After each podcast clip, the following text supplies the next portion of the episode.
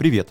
Я Владимир Мотин, сооснователь бренд-бюро Six Недавно мы запустили ресурс, страницу, на которой собрана вся актуальная аналитика для бизнеса. А еще ресурс — это медиа, которые мы растим в Телеграме. И вот теперь в формате подкаста. Рассказываем о том, как и зачем бизнесу работать с данными, делимся источниками, свежими аналитическими отчетами и своими инсайтами. В этом подкасте мы разговариваем с людьми, которые работают с аналитикой для бизнеса профессионально. Они знают, как и какие данные собирать, и главное, что потом с ними делать. А конспект этого выпуска ищите в телеграм-канале ресурса. Сегодня мы говорим с Левом Груниным, CEO Who is Blogger. Лев, привет. Привет. Спасибо большое, что пришел. Давай начнем с Азов, наверное. А, давай представимся, расскажем слушателям про сервис Who is Blogger, что, что они, чем они занимаются. Да, давай. Blogger — это IT-компания. Мы занимаемся аналитикой и только в области инфлюенсер-маркетинга. То есть мы никоим образом не предоставляем агентских услуг, не ведем коммуникации с блогерами, не проводим через себя деньги. Все, что мы пытаемся делать, это максимальная прозрачность рынка блогеров, попытка его изучить, измерить, оценить и понять, что именно он дает рекламодателям. Фраза «мы не проводим через себя деньги» вообще потрясающая. Типа, ну, альтруистические какие-то штуками занимаемся. Окей, про какие данные речь? Это данные, наверное, в первую очередь о самих блогерах, данные о их аудитории и данные о размещениях, о интеграциях, которые они делают. Вот это, наверное, три такие основные типа данных, с которыми мы работаем. Ты как специалист да, в этом деле, я предполагаю то, что все-таки у тебя должны быть какие-то данные про то, как себя чувствует инфлюенс-маркетинг. Я на самом деле прям даже не конкретно написал вопрос. Как вообще сейчас дела? Можешь ли ты какую-то экспертную, субъективную оценку свою дать тому, как у нас сейчас блогеры э, живут? Ну, живут они, конечно, не так весело и счастливо, как это было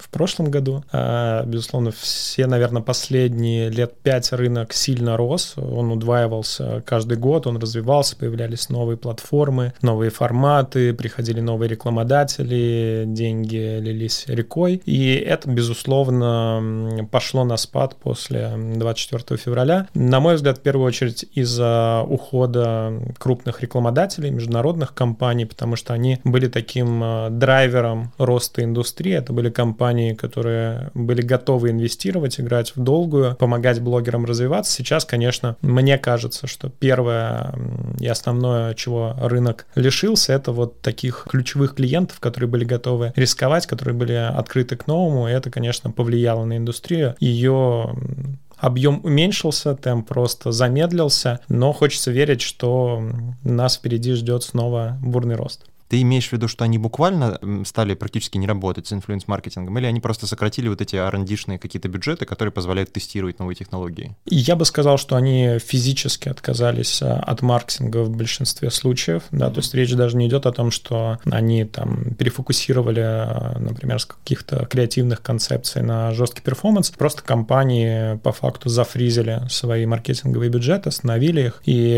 это касается как раз вот самых-самых крупных а, рекламодателей показателей. Поэтому вот это, наверное, такое самое болезненное, что сейчас есть. Внешний фактор отложили, мы все понимаем, что происходит. А есть ли какие-то внутренние штуки, которые касаются либо технологий, которые вы как члены рынка развиваете, либо какие-то возможности технологий, эволюционные, революционные рывки внутри платформ, типа, ну, там, Инстаграма, который запрещен сейчас, да, там, Телеграма и так далее. И планировались ли вообще в целом на, на этот год какие-то такие штуки, которые должны были упростить жизнь либо нам, либо тем людям, которые размещают контент внутри соцсетей? Безусловно, все, все активно двигалось в сторону там, максимальной прозрачности. Мы вот с тобой перед записью как раз обсуждали там, мой рассказ э, с X5, да, про то, как мы а, замеряли эффективность а, блогеров в терминах офлайн продаж и наша внутренняя, скажем так, стратегия уверенность была в том, что 2022 год — это будет год, когда практически любой рекламодатель сможет от использования блогеров оценить эффект именно в терминах продаж, даже если он такой сугубо сугубо, например, FMCG бренд, стоящий на полке. И то, что произошло в частности с э, Инстаграмом, да, его запрет, э, это, конечно, сильно ударило по таким возможностям. Э, уменьшились охваты, в принципе, стало менее прозрачно аналитика, стало труднее добывать. Ну и, как я уже говорил, рекламодателей стало меньше. Все это, безусловно, наложило на отпечаток на те процессы, которые планировалось. А оказалось, что вот этот год станет таким годом максимально прозрачных измерений, когда все вроде поняли, что можно делать, и теперь вот переходим к стадии масштабирования. Давай тогда от обратного. Если мы говорим про, опять же, не обращая внимания на какую-то внешнюю среду, есть какая-то идеалистичная картина, которая подразумевает, что рынок сейчас находится в этой точке, он эволюционирует или, не знаю, что-то с ним происходит, ты говоришь, что он удваивается каждый год. Я последний раз, я, честно говоря, этими цифрами интересовался, наверное, году в 20-м. Вот, он до сих пор удваивается, это подразумевает, что рынок еще, ну, в общем, бурлит, он на стадии не а, масштабирования, а роста, да. Можешь ли ты сказать, есть ли какие-то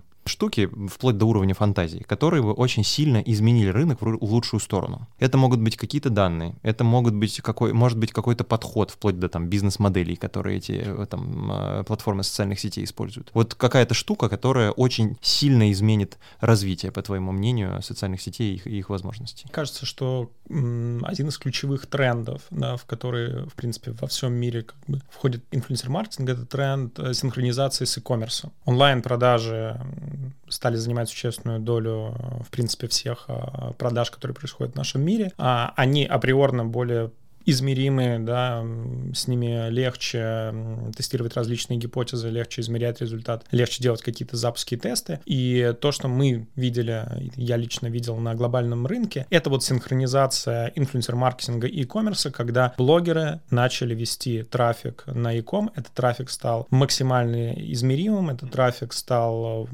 скажем так, изучаемым со всех позиций, и, в принципе, подход к выбору блогера, он стал трансформироваться от такого чистого креатива, да, когда нам визуально нравится автор, или мы брифуем, а, например, агентство, говорим, нам нужен блогер, у которого там есть собачка, или у нас продукт для беременных женщин, нам нужен там беременный блогер. И постепенно это стало трансформироваться в то, что нам нужен блогер, у которого есть аудитория, владеющая собаками, или у которого есть аудитория беременная на текущий момент, и ты это видишь, ты это измеряешь, и ты можешь а, качественно производить интеграции, давать релевантный контент. И мне кажется, это очень-очень мощный такой сдвиг парадигмы с момента, когда мы блогеров считали, оценивали и подходили к ним как креативные единицы, mm-hmm. к моменту, когда мы а, подходим к ним как медийные единицы, которые за счет своей аудитории может приносить а, измеримый перформанс. Давай тогда какой-то глобальный overview э, завершим оценкой. Сколько денег сейчас в категории influence-маркетинга. И, как сказать, мне понятно, как измеряется объем ТВ-рекламы, потому что он простой, консолидированный. А мне бывает понятно, как измеряется объем медийной рекламы в диджитале. И вот как, э, как ты думаешь, измеряются вот эти деньги, которые ты, возможно, сможешь сейчас назвать, да, в influence-маркетинге, потому что, мне кажется, она очень состоит из многих вещей, много очень погрешностей. Да, действительно, а реклама у блогеров, ее такая проблема с точки зрения измеримости, то, что нет единого селлера, да, нет какой-то точки, через которую проходят все бюджеты. А зачастую даже блогеры рекламируют компании, которые по закону не имеют права рекламировать. Тем не менее, это деньги, которые есть в рынке, их как-то нужно измерить, как-то нужно оценить. И тот подход... Ты имеешь в виду алкоголь, какие-то такие штуки? Это может быть алкоголь, это может быть э, фарма, да, без соответствующих указаний. Беттеры, может быть, да? Абсолютно. Гэмблинг, угу. прочие-прочие вещи вещи. Тем не менее, это деньги. Да, uh-huh. они платятся, они есть в рынке, ими распоряжаются, их тоже по-хорошему нужно оценить. Поэтому тот подход, который, например, мы внутри сформировали, и в прошлом году вместе с Аябом и Сакаром делали исследования а, на эту тему. Это... Аяб, который теперь называется, насколько я помню, Арир. Да. Да, АКАР — это Ассоциация коммуникационных агентств России. Они регулярно выпускают, я на всякий случай слушателям проговариваю, они регулярно выпускают овервью по рынку, а ЯБ делает исследования, опрашивает бизнес, как они собираются поступать с диджитальными бюджетами. АКАР делает овервью вообще по всем бюджетам рынка. Все эти исследования ищите на ресурсе, они у нас там есть. Да, абсолютно верно. И в прошлом году была цифра там порядка,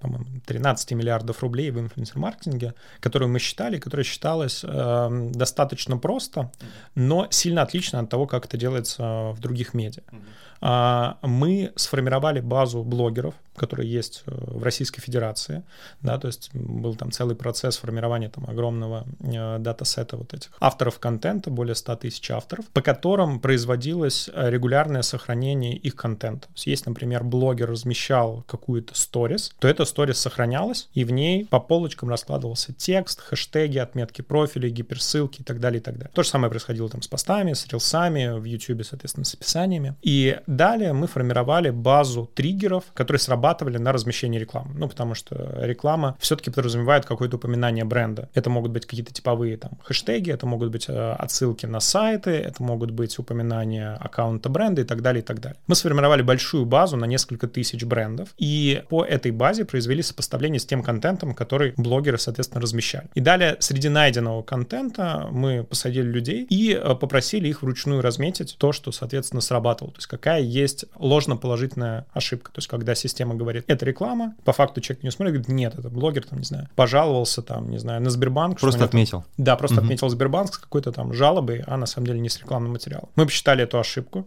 мы ее учли. Процент э, постов, которые не рекламные, да, так скажем, да. средний по рынку. Угу. Да, средние по рынку, при том они посчитаны отдельно для блогеров разных категорий, потому что, например, блогеры маленькие, они более склонны упоминать да, бренды. к этому тоже перейдем вопрос. Вот, крупные, они менее склонны даже с точки зрения негатива отмечать какие-то бренды. Естественно, есть различия по форматам, посты, сторис, по площадкам, там, YouTube, Инстаграм. И обратная сторона. Э, были компании, которые целиком, например, аналитически проходили через нас. То есть мы знаем, что вот этот рекламодатель в этот промежуток времени купил вот такое количество блогеров, никаких других блогеров он в этот период не покупал. И мы смотрим на наши данные и также понимаем, а какая часть блогеров не попала. Вот как-то они сделали так интеграцию, что система не учла, не увидела. Всегда тоже есть такая вот э, ошибка. И мы также зафиксировали этот процент. Соответственно, мы понимаем, что вот у нас есть некое множество, которое у нас сработало, триггернулось. Мы понимаем, знаем, насколько его нужно увеличить, потому что система что-то не детектирует, и насколько им надо уменьшить, потому что система что-то ложное тоже э, не может там на 100% отсечь. Мы получаем вот эти э, сигналы о размещении рекламы, и далее мы агрегируем данные о фактических э, ценах, которые блогеры выставили рекламодателю. Там, например, через нас, через многих коллег на рынке проходят эти бюджеты. Мы видим, сколько рекламодатели платят за блогеров. Мы набрали данные там на несколько, по-моему, тысяч авторов в разных концепциях, там посты, сторис, посты плюс сторис, серия сторис там и так далее. И э, выделили, по сути, бенчмарки для средних стоимостей размещения у блогеров разного формата. Потому что количество подписчиков, на самом деле, это такая достаточно линейная да, функция, да. коррелирующая со стоимостью. Из нее невозможно предсказать э, цену конкретного блогера. Да, мы не можем там сказать, что Дудь возьмет там у какой-нибудь Кока-Колы э, обязательно X денег, просто потому что вот столько подписчиков, да, да. вот такой бренд. Но на уровне исследований всего рынка это работает супер точно, да, то есть там, где мы, с одной стороны, что-то занижаем, с другой стороны, происходит завышение, все это один к одному практически сходится. И вот таким образом удается посчитать, собственно, те бюджеты, которые есть. Ну, в случае исследований, которые мы делали, это были оценки бюджетов, непосредственно получаемых блогерами на руки. Mm-hmm. Да, вот эта цифра в там, порядка 13 миллиардов. На самом деле, конечно, рекламодатели потратили больше, потому что они проводили это через агентство, агентство удерживали комиссию, возникали НДСы, там и так далее, и так далее. Но вот это такая оценка снизу, которая была, с которой все согласились.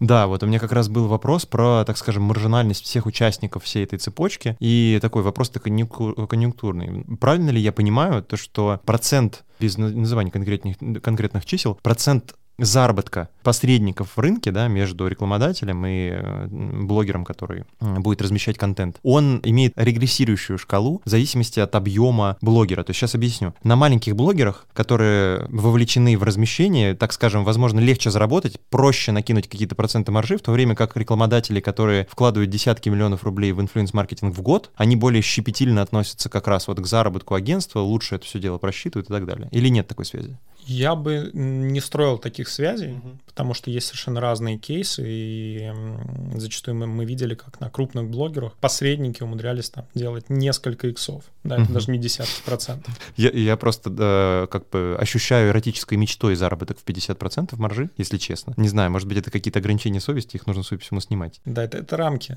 нужно от них избавляться. Да, да, да, зачем, господи. Объем таких э, как бы кейсов э, уменьшался, по мере того, как рынок структурировался, такие истории их становилось меньше меньше, меньше, меньше, но сейчас снова нас всех так вот взболтали, потрясли, поэтому я думаю, что снова на рынке будут ситуации, в которых возникнут вот эти комиссии там в 70%, 80%, mm-hmm. просто потому что рынок непрозрачный, а никаких публичных, да, там, прайс-листов у подавляющего большинства блогеров нету. Я уже не говорю о том, что там кто-то с кем-то может как-то договориться на там условиях э, различных э, там стратегических партнерств и так далее. Имеем то, что имеем, нету здесь прямой корреляции, ситуации может вполне оказаться так, что с крупного блогера э, заработали гораздо проще, легче и больше.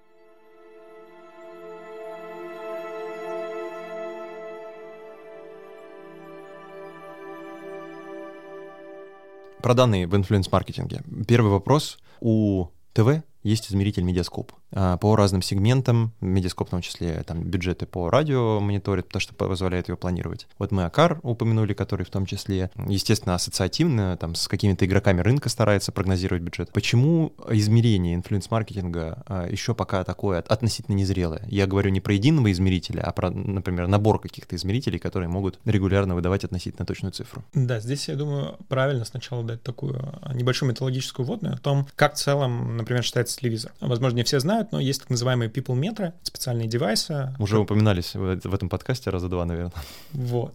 Тогда, я думаю, слушатель примерно представляет, что есть выборка людей, она достаточно небольшая в абсолютных величинах, там чуть более 10 тысяч а, домохозяйств, у которых расставлены девайсы, соответственно, эта выборка, она там квотирована определенным образом и репрезентативна относительно там среднего жителя а, Российской Федерации. Причина, по которой эта история работает, заключается в том, что количество телевизионных каналов весьма ограничено. Да, это на самом деле небольшое количество, скажем так, создателей а контента, каждый из которых даже при небольшой доле среди россиян, в принципе, в абсолюте охватывает большое количество людей. И за счет этого получается статистически достоверно действительно измерять, говорить о том, какие группы а, что больше смотрят, какие рейтинги у конкретных передач и так далее, и так далее. Если мы посмотрим на инфлюенсер-маркетинг, то это очень похоже на телевизор, только представьте, что у вас а, пульт от телевизора, он там длиной в 3,5 километра, и на нем примерно 100 тысяч кнопок, между которыми вы можете переключаться, и сопоставимые охваты с э, там, телевизионными каналами имеют, быть может, там первые несколько, ну, сотен блогеров, да, возьмем там оценку сверху здесь. Остальные 99 тысяч и сколько-то еще сотен, они в абсолюте имеют недостаточные охваты для того, чтобы панель размером там чуть более 10 тысяч домохозяйств что-то вообще э, репрезентативно да просто показывал, просто попадало, да. И это большой технологический челлендж, угу. который по факту факту невозможно решить. Невозможно на панели в 10 там, плюс тысяч человек э, измерить 10 тысяч блогеров, где снизу у кого-то всего 10 тысяч подписчиков. Соответственно, здесь нужны другие подходы к измерению. И этот другой подход может идти либо от площадки, и очевидно, это будет достаточно странная история, в которой площадка себя сама измеряет, даже если она де-факто не берет э, никаких денег э, с блогеров, как, например, упомянутый ранее там Инстаграм в рамках Российской Федерации, тем не менее, все равно была бы странная история. И от этого возникает спрос на сторонние измерители, в рынке которых мы, собственно, и живем, одним из которых мы, по сути, являемся, которые пытаются дать свою методологию рынку и доказать, что эта методология корректная. И здесь уже встает вопрос инвестиций, да, которые ты можешь положить на создание этой технологии, и результаты, которые ты получаешь, доверие рекламодателей к тому результату, который ты даешь. И здесь разные компании, конечно, по-разному пытаются работать с данными. Кто-то использует в большей степени машин learning, big data, artificial intelligence, прочие умные слова. Для того, чтобы умаслить как бы рекламодателя и сделать так, чтобы он поверил да, в всемогущую э, нашу big data. А с другой стороны, вот есть есть, например, мы, которые пытаются соединить, да, сделать некий мостик между панельными исследованиями, исследования там на основе какой-то выборки и большими данными. Ну, в нашем случае это формирование там выборок на 10 плюс миллионов человек, потому что именно тогда ты можешь уже действительно стать значимо, замерять, оценивать, как именно вот эти маленькие блогеры покрывают там разные целевые аудитории. Давай тогда про доступность данных, про которые, собственно, мы говорим. Насколько я понимаю, в деятельности Who is Blogger а, используются открытые данные, которые вообще в целом можно замониторить, спарсить людей по социальным сетям. А, на всякий случай, насколько я понимаю, у вас между Who is Blogger и компанией, которая называется Double Data, есть какая-то связка, да? То есть вы там каким-то образом связаны друг с другом. Да, есть мостик э, в моем лице, который э, ранее работал в компании Double Data, и э, там, собственно, мы начинали делать первые, первые пилоты. Вообще возникло понимание того, что на рынке есть такая проблема, что что можно сделать какой-то продукт. И э, в начале 2020 года я ушел из компании Double Data, мы сделали компанию Who is Blogger, договорились с акционерами Double Data о том, что мы заберем часть команды, которую я нанял, часть, соответственно, продукта, который мы на тот момент уже начали разрабатывать, там, определенную интеллектуальную собственность, э, для того, чтобы работать самостоятельно, для того, чтобы быть сфокусированным на этой индустрии, не заниматься там, условно, всем подряд, чего тоже очень много, да, что требует данных, э, креативного подхода, а сделать вот для конкретной отрасли, для конкретной индустрии действительно классный, полезный, нужный продукт. Хорошо, а, давай тогда вот про методологию. Вот эти открытые данные. Насколько а, я понимаю, были есть соцсети, которые открывают свой исходный код, То есть можно в целом посмотреть какие-то внутренние данные, которые не только отображаются в целом на странице человека. И есть те, которые не открыли исходный код, и то есть то, что у тебя есть на странице, ты можешь это получить. Если нет, то нет. Правильная ли это логика, и правильно ли я описываю, какие соцсети? Как это? Наверное, вместо словосочетания исходный код здесь правильно говорить про API, да, то есть который дает доступ к различным данным, лежащим на стороне. Я практически уравнивал эти э, э, понятия, судя по всему, не очень правильно. Да, здесь, здесь есть как бы э, небольшая разница, она достаточно важна именно в, в контексте нашего да, обсуждения. Связано с тем, что есть набор данных, которые ты можешь получать у площадки, если ты с ней заключаешь некий партнершип, принимаешь, принимаешь соглашение, да, по которому площадка тебе их передает, и принимаешь те ограничения, которые ты на себя берешь в части использования этих данных, коммерциализации и так далее. То, чем занимаемся мы, это попытка собрать данные, которые не требуют заключения каких-либо соглашений и партнерств с площадками. Это то, что видно наружу, то, что социальные сети выкладывают просто потому, что им интересен внешний трафик. Да, любая социальная сеть, э, сколько бы в ней не было людей, даже если это условный Facebook, она все равно заинтересована в том, чтобы данные светились в том числе наружу, чтобы они индексировались поисковиками. И в случае, если человек в рамках поисковика, там, своего браузера ищет ответ на какой-то э, вопрос, он находил ответ в рамках социальной сети, для этого, соответственно, какая-то часть данных должна светиться наружу. Собирая вот по крупицам эти частички информации, мы в целом не входим ни в какие взаимоотношения с площадками, при этом мы можем получить достаточно данных для того, чтобы дальше их коммерциализировать любым доступным нами образом, потому что они ну, по факту являются общедоступными, они не лежат там под какими-либо там ограничениями. То есть, э, по сути, у вас нет э, никаких э, данных, насчет которых можно, нужно договариваться с соцсетями. Вы берете все из открытых источников. В контексте социальных сетей, да.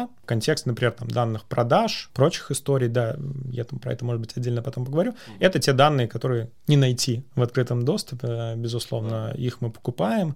Также абсолютно как бы договариваясь напрямую с владельцами этих данных для того, чтобы создать единую систему. Но в части использования данных социальных сетей мы собираем то, что вот лежит на поверхности, но требует определенных усилий, чтобы это собрать, систематизировать, научиться делать из этого продукт. А, правильно ли я понимаю то, что эти данные, вот у меня есть страница в каком-нибудь ВКонтакте, у меня там есть пол, возраст, какие-нибудь темы, которые формируют интересы мои и так далее, и это вот, собственно, все и парсится. В том числе, если не стоит настройка, которая запрещает индексирование этой страницы, да, угу. то есть если вы там не нажали галочку, по которому, например, этот контент виден только вашим друзьям или только пользователям внутри социальной сети, а доступен всему интернету, тогда действительно мы это собираем, собираем с разных источников, это и и, соответственно, запрещенные на текущий момент социальные сети, и те, которые пока еще открыты, с них со всех собирается информация и выстраивается вот такой как бы единый профиль блогера, единый профиль подписчика, аудитории, и из этого уже происходит дальнейший анализ. Давай пофантазируем и вообще пообщаемся на тему точности этих данных. Меня интересует погрешность, причем погрешность в плоскости нереальных аккаунтов. Я не помню, какой год шел, по-моему, девятый или седьмой, тогда, когда, вру, позже, это сто процентов э, какие-то цатые года были, по-моему, двенадцатый даже год. Тогда, когда, например, ВКонтакте у него там огромное количество аккаунтов шло, после этого прошла какая-то конференция, и там было задано очень много, э, большое количество вопросов рекламодателей на тему того, что аккаунтов уже немножечко больше, в два раза, по-моему, чем население населения в стране. И эти фейковые аккаунты, они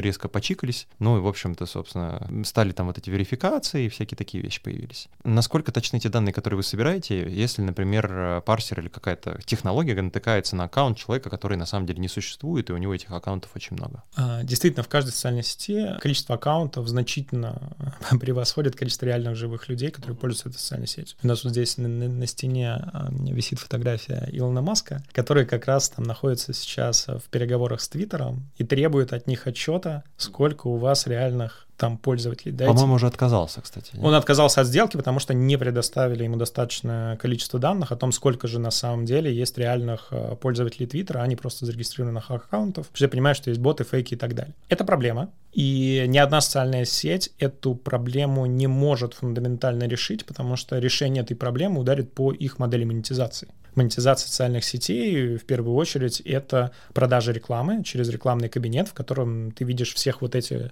пользователей, да, все эти аккаунты, и настраиваешь рекламу на них, и, безусловно, в том числе и фейковые, и боты, и прочие э, не человеческие сущности, они так или иначе в интерфейсе видят эту рекламу, соответственно, происходит э, ее продажа э, в виде инвентаря рекламодателю. И как только какая-то социальная сеть примет путь очистки от э, всех этих нерелевантных аккаунтов, угу. она ударит сама себя по... Э, по сказать, бюджету. Да, именно. Поэтому никто в этом не заинтересован. Что здесь делаем, например, мы? А, мы придумали следующую методологию, которая, на мой взгляд, очень разумна и очень понятна. Она заключается в том, что у самого обычного человека, да, там, как ты, как я, как э, многие вокруг нас, есть больше, чем один профиль социальной сети. Да, если мы есть во ВКонтакте, скорее всего, мы есть еще в Фейсбуке, либо в Инстаграме, в Одноклассниках, может быть, мы там на Авито что-то продавали, еще где-то. И никто не будет для фейковой сущности создавать вот этот э, digital профайл единый. Никто не будет создавать вот этот э, образ и линковать всю эту информацию, создавать там разом X профилей. Это просто очень дорого, это очень трудоемко, это не окупает спрос, который есть на вот эти фейковые аккаунты на рынке. Соответственно, это рождает э, очень здравую гипотезу о том, что если мы можем склеить профиль, если мы видим, что это один человек, он присутствует разом в нескольких социальных сетях, вероятность того, что он не настоящий человек, она просто стремится к нулю. Потому что, ну, понятно, что можно заморочиться, можно это все создать, но на масштабе никто этим заниматься не будет, это ну, просто не окупается. Соответственно, когда мы формируем вот такие выборки, у нас там сейчас порядка, что, по 16 миллионов или даже больше. Ну, то есть это цифра, которая растет, безусловно, уже не так агрессивно, как ранее, но это действительно большая выборка людей, про которых вот мы нашли этот и сформировали единый профиль. Она э, занимает существенную часть, например, там, от пользователей Инстаграма в России, и по каждому из э, вот этих ID мы можем сказать, это реальный живой человек. Угу. Может быть, он где-то как-то себя, вот отдельный э, человек где-то приукрасил, но на статистике, на объеме мы работаем не с отдельно взятыми людьми, да, мы работаем с выборками агрегированными, тысячи, десятки тысяч, сотни тысяч людей. Все это уравняется, все это приведет к очень-очень точным измерениям. Как данные связываются? Это почта и номера телефонов? На самом деле нет. На самом деле гораздо более точный способ и правильный, и легальный, и масштабируемый — это связь через социальный граф. Подписки людей одних на других, это то, что на самом деле работает как отпечаток пальца. Потому что у человека есть вполне конкретные пики социального графа, есть вот такие как бы ветви, которые характеризуют его с точки зрения школы, где он учился, uh-huh. института, там, где он с однокурсниками познакомился, место работы, которые были в течение его жизни, каких-то его друзей, вот саккумулированных по жизни, семья, безусловно. Uh-huh. И на самом деле набор вот этих вот ветвей, он настолько уникален, что вероятность нахождения двух разных людей с абсолютно одинаковыми графами, она просто стремится к нулю, особенно если мы поверх этого еще накладываем вот какие-то дополнительные идентификаторы, типа там имен, фамилии, дат рождения, может быть, даже неполных никнеймов. Это позволяет там супер точно производить мэтчинг. И у нас специально даже алгоритмы настроены таким образом, чтобы был не максимальный охват, а максимальная точность. А юридический аспект того, что вы мэчите по именам, насколько я понимаю, тут есть какие-то такие подводные камни и особенности того, что вы берете имя. Ну что значит имя? Это поле, в которое человек может вписать какой-то набор символов. Да, я могу вписать туда лев, могу вписать Лео, могу вписать XYZ, могу вписать вода природная питьевая 0,6 а литра. Никто меня никак не ограничивает в том наборе символов, которые я туда вбил. И никто а, не может проверить, на самом деле, реально ли это набор символов. Может быть, у меня есть там вымышленная сущность в виде там бутылки воды, под которой я, собственно, везде присутствую. Тем не менее, если эта сущность появляется в нескольких социальных сетях, мы можем предполагать весьма точно о том, что за этим стоит один конкретно взятый человек. И нам абсолютно не важно, как его зовут, там, Лев, Вася, Петя, вода природная питьевая. Важно, что это какой-то человек с набором характеристик, связанных с,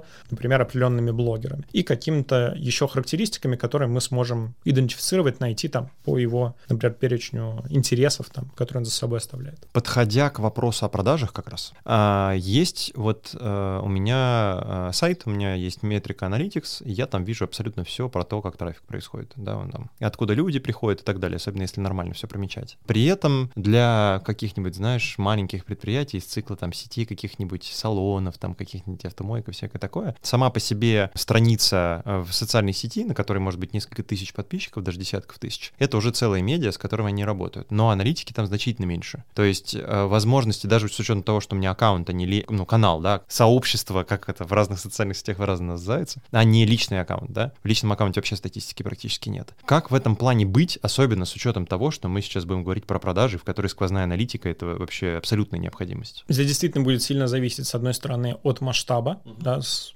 просто с каким объемом людей ты работаешь. С другой стороны, от того, что за продукт ты продаешь, насколько часто люди его покупают. И вот это на самом деле две напрямую не связанные величины, но которые коррелируют между собой для того, чтобы понять вообще, можно измерить продажи или нет. Это может быть относительно небольшая компания, но которая продает какой-то очень FMCG продукт, то есть мега часто покупающийся. Да, каждый день там человек приходит, а его покупает. И за счет этого можно построить sales lift просто потому, что у тебя будет достаточный объем людей, регулярно покупающих, ты увидишь какие-то аплифты, ты поймешь вообще, изменяется у тебя динамика спроса или нет, и скоррелируешь с теми каналами, которые используют. Обратная сторона может быть какой-нибудь застройщик, грандиозный, огромный, который делает там рекламу, может быть, даже по телевизору, но на самом деле его клиентская база, она будет там исчисляться в горизонте месяца, там, пары сотен людей. Ну, да, при этом цикл принятия решения для этих людей... Очень долгий. Очень долгий, абсолютно верно. И даже несмотря на огромные бюджеты, на использование суперкрупных блогеров, ты не сможешь посчитать эффект в продаже, просто потому что твои продажи, они вот настолько как бы детерминированы, они распределены, у них очень длинный хвост. И что здесь делается? В зависимости от того, а, какой продукт, да, какое сообщество, какие используются блогеры, применяются разные стратегии атрибуции. Это и воронка с точки зрения продаж, да, где мы можем смотреть либо на конкретные продажи, либо, в принципе, на сдвиги с точки зрения overall покупок и заказов, которые происходят. Либо это, например, какая-то часть воронки, связанная с брендом. Очень частая история, когда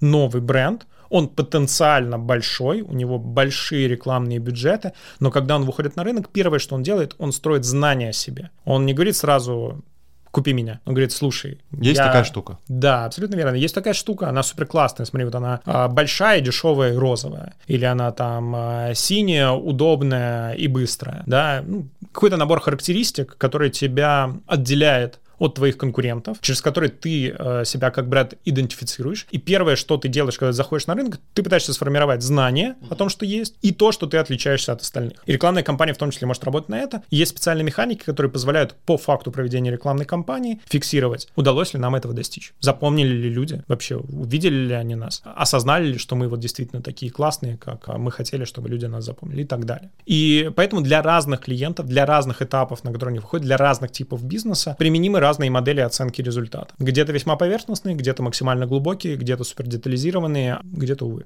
Опять подходя к продажам. Можно разбить категории блогеров, наверное, на три а, штуки по подписчикам. Ты хороший пример, опять на, про конференцию X5, ты хороший пример привел про то, что довольно сложно работать по CPA-модели с Бузовой и с Ивлеевой. Да? Что такое CPA-модель? Это тогда, когда вы договариваетесь о каком-то конкретном действии, тогда, когда блогер делает размещение. То есть вы платите не за его инвентарь, внимание, время и так далее. Вы платите за то, что клиент на его аккаунте как-то среагировал на ваш продукт. Почему так не получается? Очень про- простое объяснение. Чем шире количество подписчиков, тем более оно, так скажем, ассимилировано вообще с населением страны. То есть аудитория Бузовой, это аудитория России, просто небольшая ее часть, но все равно. Это самые большие, да, подписчики, э, самые большие блогеры с большим, максимальным количеством подписчиков. Есть вторая категория, микро-микро-блогеры, да, у вас на сайте, насколько я помню, там 10 тысяч плюс, да, есть там 5 тысяч, для Телеграма там 3 тысячи уже ничего себе. И здесь как раз актуальна модель часто бывает по CPA. Почему? Потому что, во-первых, на маленьком объеме проще всего идентифицировать объем там ботов, не настоящих аккаунтов, ты видишь прям буквально по реакциям, да, по проценту реакций. Чем больше число, тем сложнее это проследить. Это на уровне логики тоже понятно. Я вот могу привести пример. Я долгое время подписан на а, YouTube-канал, который называется Red Room, который ведет выпускник а, исторического факультета из ПБГУ а, Егор Зырянов. Это было абсолютно наколеночное какой-то какой контент. Я туда подписался, когда там было, по-моему, 6 или 8 тысяч подписчиков. Он рассказывал любопытно про историю. Да? В чем особенность? Сейчас у него 600 тысяч подписчиков, это очень много, особенно учитывая то, какой он контент дает. Я должен готовиться для, по теме, которую он рассказывает про историю. То есть я вижу, что он про Шри-Ланку что-то будет рассказывать, я такой, ага, нужно про сингалов и таипов прочитать, потому что я не пойму, что он говорит там. И вот в этом ценность. То есть маленький э, блогер, он очень-очень сильно ценит свою аудиторию, потому что она узкорелевантный какой-то контент потребляет и так далее. Отсюда несколько вопросов. Как быть, как работать со средним сегментом, самым большим, наверное,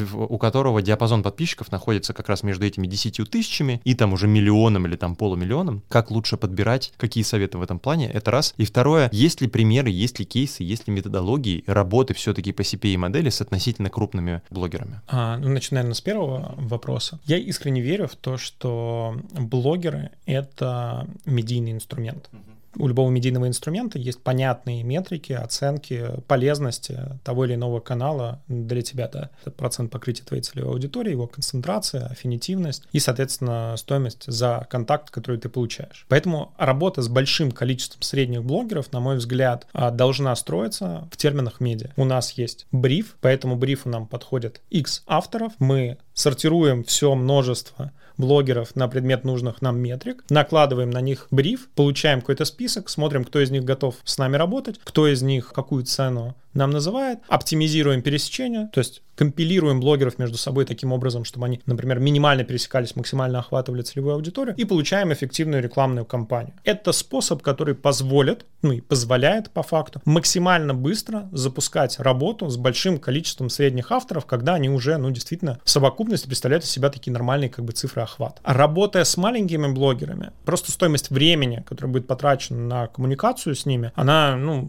она грандиозна, да, мы это понимаем. И поэтому, собственно, все идут в перформанс, потому что они каким-то образом пытаются нивелировать те риски, которые они получают, как-то обосновать вообще, зачем они все это делают. Потому что если в лоб смотреть там с точки зрения цены касания аудитории, это какая-то совершенно грандиозная величина, которая, ну, никак как бы жизнью не бьется. Любой там CMO, да, или там Head of Digital скажет, слушай, давай возьмем эти деньги, пойдем просто там открутим рекламу там условных других каналах с какой-то, с какой-то более прозрачной стратегией ценообразования. Я верю как бы в такую историю медийную. Вторая часть — это как работать с э, вот этими как бы маленькими блогерами, да, как работать по CPA, как вообще выстраивать, можно ли выстраивать вот эти взаимоотношения. Конечно, их можно выстраивать, и это отдельный вид искусства, да, это вид искусства с точки зрения того, что здесь очень важна еще часть работы, которая на стороне рекламодателя. Сделать лендинг, дать классный офер, выстроить свою цепочку коммуникации таким образом, чтобы ты и не переплатил, и при этом поддержал, да, потому что все, кто работает э, с перформанс-механиками, они на самом самом деле понимают, что эффект кумулятивен. Что это значит? Например, если у тебя есть там 10 блогеров, которые распространяют твой промокод, и ты параллельно включишь рекламу на телевизоре, перформанс этих блогеров станет выше. Почему? Ну, просто потому что все люди находятся под влиянием разных каналов. Естественно, какая-то часть подписчиков блогеров увидит еще по телевизору рекламу, это их доконвертирует, и в двух как бы схожих ситуациях мы получим больше эффект для той компании, которая параллельно крутила рекламу по телевизору. Она при этом понесла на телевизор дополнительные расходы, но с точки зрения модели атрибутов атрибуции, она будет вынуждена больше заплатить еще и блогерам, потому что вот там Last Cookie Win или там введение промокода однозначно атрибуцировало эту продажу в сторону рекламодателя. Поэтому история перформанса, она кажется вроде как более прозрачной, но на самом деле она таит гораздо больше подводных камней, что для блогера, который mm-hmm. соглашается так работать, что для рекламодателя, которому нужно еще выстроить как бы свой сплит по канально, чтобы собрать как бы все сливки, не переплатить и при этом получить результат. По этому понятно. Я на всякий случай тоже, да, хотел проговорить про то, что я задал вопрос вот именно в таком очень прозрачном, понятном формате для бизнеса, для относительно небольшого. У меня есть деньги, мне нужно вернуть результат. И понятное дело то, что, понятное дело то, что есть специалисты, которые говорят, brand building, там, медиа, это так не работает, всякое такое. И на мне, как представитель бизнеса, естественно, лежит ответственность за создание цепочки понимания того, как клиент придет. Есть э, продукты, которые просто в диджитале до сих пор не продаются ни в каком практически виде, и то там про CPA-модель вообще бесполезно говорить. Но вопрос существует существует, да, и нужно понимать то, что блогеры, конечно, могут продавать, но здесь нужно выполнять огромное количество условий, и самое главное, что это финальный этап. А тогда, когда уже все у вас сделано в маркетинге до этого момента, и есть кому лиды э, обрабатывать, и с дистрибуцией продукта или там доставкой его все хорошо, и тогда уже можно что-то считать. Поэтому решили задать этот вопрос. Хорошо. Каких данных не хватает рынку сейчас, по-твоему? Неважно, открытых, закрытых, э, об аудитории или внутри социальных сетей технологических, чтобы все стало лучше. Ну, я думаю, рынку объективно не хватает данных о фактических просмотрах, да, то, что площадки не отдают наружу, то, что, казалось бы, видят блогеры, но тем не менее, если там любой блогер попытается на потоке начать выгружать данные о том, кто его фактически смотрел, он очень быстро как бы получит блок, да, и у него как бы это отключит. Поэтому это вот такой как бы мостик, которого на текущий момент нет, и хочется верить, что рано или поздно откроется да, вот это как бы диверсия, или хотя бы приоткроется со стороны площадок, и потекут эти данные, которые позволят действительно поверить и замерить, как блогер влияет. Потому что то, что сейчас э, происходит с точки зрения измерения, это статистический подход, и он, конечно, не от хорошей жизни, он от того, э, какие данные есть в рынке, как э, можно на них считать какие-то результаты, и без фактических просмотров, а на там, различных предсказательных моделях, кросс-верификациях и так далее, это, ну, по сути, единственное, что можно сейчас измерять. Поясни, пожалуйста, именно про просмотры. Почему? Потому что у меня возникает вопрос. Я вижу просмотры постов в, социальных сетях, в социальной сети ВКонтакте, я вижу количество просмотров в ТГ, в Телеграме. А, каких, про какие просмотры ты говоришь? Просмотрах, привязанных к конкретному человеку. То есть когда можно было бы сказать... Не вот общие есть... по посту, да, а да. то, как конкретный пользователь себя ведет. Да. Понятно, что такие данные вряд ли когда-то окажутся, скажем так, общедоступными. Да, то есть вопрос в чем, в чем интерес социальной сети эти данные предоставлять? Прозрачность, да. По мере того, как возникают новые социальные сети, возникает спрос на то, чтобы понимать вообще, чем новая социальная сеть отличается от предыдущей, что нового она может дать не только пользователю, но и рекламодателю. И кажется, что в условиях нарастающей конкуренции рано или поздно кто-то скажет, окей, а мы пойдем не по стандартной бизнес-модели, а по другой, и частью этой бизнес-модели будет, например, абсолютно открытые данные. Да? Вот всем смогут с этим работать, все всем будет доступно, все будет прозрачно, никто не будет там себе, не знаю, нагонять там ботов, потому что все будет видно. И это позволит, например, там измерять эффективность. Тогда рекламодатели дадут больше денег блогеров, блогеры, естественно, будут создавать больше контента. Может быть, это будет вот такой как бы выигрышной стратегии, которая создаст там социальные сети нового поколения, абсолютно открытые. Давай попробуем построить модельку не на уровне чисел, на уровне уравнения а, в воронку либо восприятия, либо в идеале продаж. Можешь приводить пример на X5, можешь на любом кейсе, который тебе интересно рассказать. А, объясню. Пример какой? У нас есть какие-то KPI у а, блогера. Это там просмотры постов, там какая-то данная про, про аудитории, которая создает тоже там процент погрешности целевой аудитории, той, которая у него есть и так далее. И постепенно число просмотров можно вывести посредством коэффициентов, которые снижают эти просмотры, по воронке продаж, собственно, в продаже, либо в какое-то бизнес, влияние на бизнес-показатели, вплоть до там, от знания, не знаю, там, до чего-то такого. Пример, у нас есть просмотры, которые делятся на, те, на процент тех, кто увидел, ну, умножается на процент тех, кто увидел, умножается на процент тех, кто на это как-то среагировал, либо кликнул, умножается на какие-то показатели внутри медиа уже рекламодателя, который в этом заинтересован. Можно ли сейчас какую-то такую штуку простроить, и можешь ли ты привести какой-то такой пример? А, ну, та методология, о которой ты рассказываешь, это, в принципе, наверное, можно назвать некой эконометрической моделью, которая бы агрегировала а, там, данные разных каналов. Проблема эконометрических моделей в том, что им нужно подать на вход э, существенный объем данных, желательно по конкретной индустрии, со всеми выходами, исторические, и тогда они на этом вот э, что-то смогут построить. В наших текущих реалиях э, можно сказать, что на этом поставлен крест. Мы начали делать, например, такие пилоты в январе, в феврале. Я точно помню, что у меня там еще в начале марта даже были звонки с попыткой это сделать, а дальше ты просто понимаешь, что слишком сильный социальный сдвиг произошел, слишком изменились площадки, ты не можешь уже ориентироваться на старые цифры, соответственно, все твои модели, они не смогут прогнозировать будущее. А смысл их именно в этом, да, то есть старое ты сможешь угадывать, а новое предсказывать нет. Но что здесь выходит на первый план? Здесь выходит конкретная статистическая атрибуция, да, что это значит? Это значит, что мы должны научиться, и по факту вот то, что мы делаем с X5, это формирование выборок конкретных людей, тестовых и контрольных, про которых мы точно знаем, что в тесте у нас были люди под влиянием блогеров, в контроле этих людей быть никак не может, а любые другие каналы коммуникации, которые выходили параллельно, неважно, это радио, наружка, VLV, whatever, они абсолютно одинаково покрывают и ту, и другую выборку. В таком подходе, в такой концепции, с использованием в том числе исторических данных, догружая данные, э, соответственно, продаж, можно увидеть аплифты. И можно быть уверенным в том, что эти аплифты являются следствием исключительно блогерской активности. Поясни аплифты на всякий случай. Это изменение метрик. Угу, в случае, окей. если мы говорим о продажах, соответственно, аплифт Sales, продаж. Sales lift. Да, это mm. sales lift. Это изменение, например, количества покупателей или изменение среднего чека покупки среди аудитории, охваченной рекламной кампании и так далее, и так далее. Те метрики, которые непосредственно влияют на бизнес а, рекламодателя. Вот формирование таких выборок на уровне отдельных людей в купе с поставщиками данных, в нашем случае, например, это X5, но это могут быть любые ритейлеры, e-commerce, они позволяют видеть эффект продажи, они позволяют защищать, обосновывать и визуализировать, как именно блогеры на фоне других каналов э, приносят прибыль.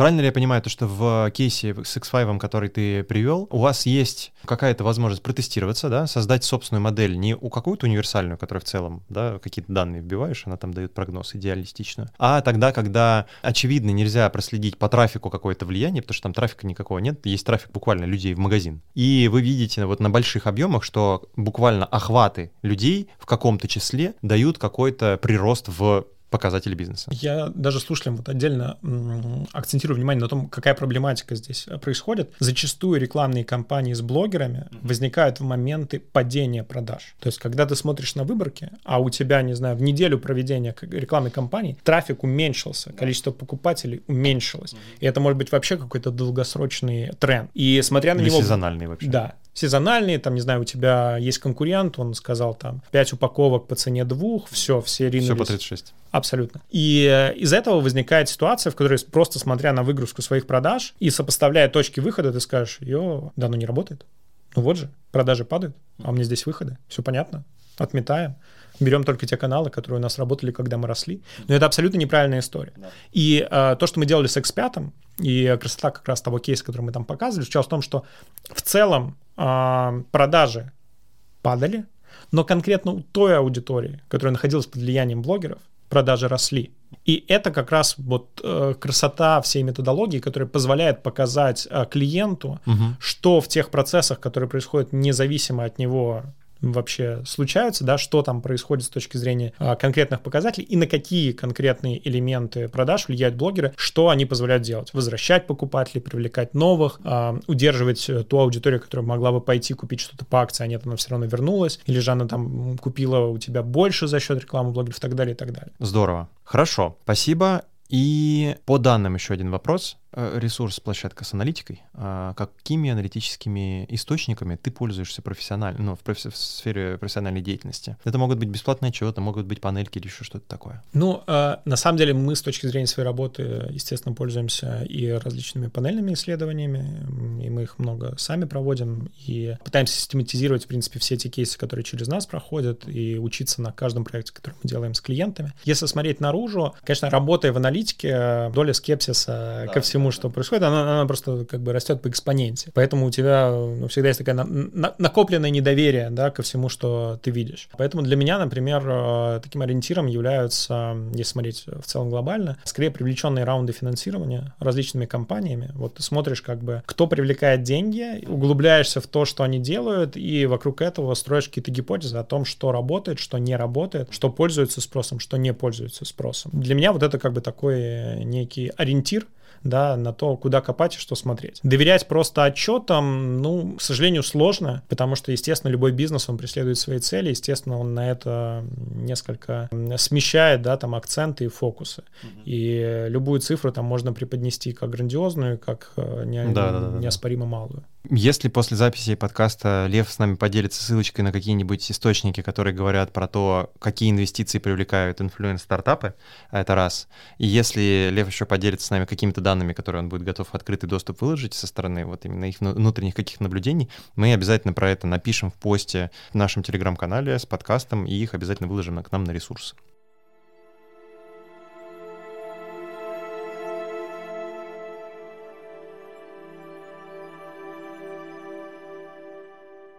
И напоследок, были ли какие-то курьезные случаи с данными? Было ли что-то смешное в кейсах? Может быть, что клиенты запрашивали? Может быть, что, что, что вы любопытные среди блогеров находили? На мой личный вкус, угу. самое забавное — это изучение аудитории клиента на основе данных, и последующее обсуждение э, результатов с самим клиентом. Это не разовая абсолютная история, когда, э, например, ты берешь CRM клиента и э, просто де-факто смотришь на то, на кого эти люди подписаны. Вот конкретные клиенты, не какие-то вымышленные там женщины 18-35 с доходом там выше да. среднего, там двумя детьми, а, тремя собаками и так далее. А вот конкретные люди, вот они пришли к тебе, купили, ты хочешь еще таких, вот давай посмотрим, где они есть. И это, конечно, всегда ну, такой бой, потому что на данных можно увидеть Например, э, мы смотрели для, э, можно назвать, что компании в сегменте гэмблинга, mm-hmm и внезапно оказалось, что наиболее концентрирующие для них а, аккаунты — это аккаунты людей, которые рассказывают про то, как открыть бизнес. Вот такая неочевидная... Когда ты как бы это видишь, такой, ну, да, наверное, как бы, понятно, здесь есть риск, тут есть риск, как бы связь есть. Но когда ты об этом не знаешь, а, поверить в то, что вот играть в азартные, ну, как бы людей, которые в целом как бы склонны к азартным играм а, с высоким уровнем риска, понятно, что в итоге там почти все проигрывают, что вот этих людей там нужно искать у блогеров, которые рассказывают про успешный успех, про то, как там быстро там заработать миллиард и так далее. Навер- это... Наверное, рекламодатели вообще не очень хотят в это верить, даже когда видят. Э, да, да. Это не наша аудитория, вы что, у нас... Э, конечно, угу. конечно. И вот эти кейсы, они в разных как бы форматах, они переходят, да, там с бьюти с одним у нас была история, где мы показали, что для их аудитории, например, там, еще это было там несколько лет назад, сказали, слушайте, вот максимально аффинитивно лолита. И клиент да ее никто не знает.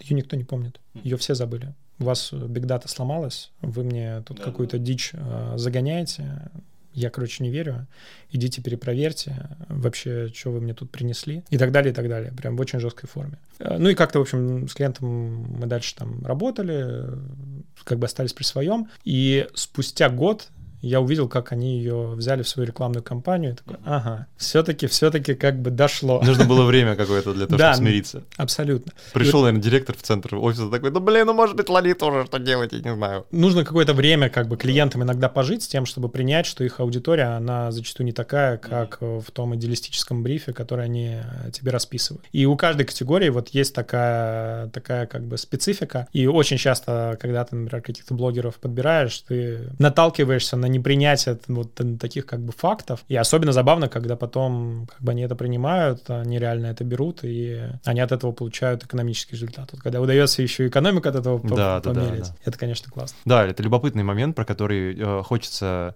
помнить и говорить. Я его сейчас специально проговорю про то, что часто конфликт э, исполнителей каких-то маркетинговых услуг и бизнеса заключается в том, что бизнес думает про финальный результат. И с одной стороны, это может быть пошло, когда ты говоришь про какие-то медийные показатели и подобное, с другой стороны, предпринимателя можно понять. И со стороны рекламного агентства тоже ты приходишь, тратишь время для того, чтобы объяснить, но это не так работает, тебя не слушают, такой, да что ж такое. Подобные кейсы э, все время меня наталкивают на мысли о том, что да, нужно всегда оставлять какой-то лак для клиента, для того, чтобы он со своими там переживаниями, болями и так далее там пожил какое-то время, чтобы ты не делал за него вывод, потому что это может идеально работать, но есть огромное количество внутренних политических, юридических каких-то вопросов, с которым это все дело ему нужно состыковать и в итоге сделать. Поэтому да, это интересно. Хорошо, э, спасибо большое. Э, самое время подарков наступило. Первый блок от нас. Первым пяти репостнувшим бесплатная выгрузка трафика пяти конкурентов, как обычно. Второй блок любезно предоставляет Лев. Вторым пяти мы предоставляем демо-доступ на 5 дней к сервисам Блогер. Можешь прокомментировать, какие сервисы, что это такое? Да, мы дадим доступ нашей платформе. В рамках этой платформы можно будет э, посмотреть на то, как различные бренды интегрируются с блогерами. Mm-hmm. Там собранные данные за несколько лет. Можно будет научиться, подсмотреть, подглядеть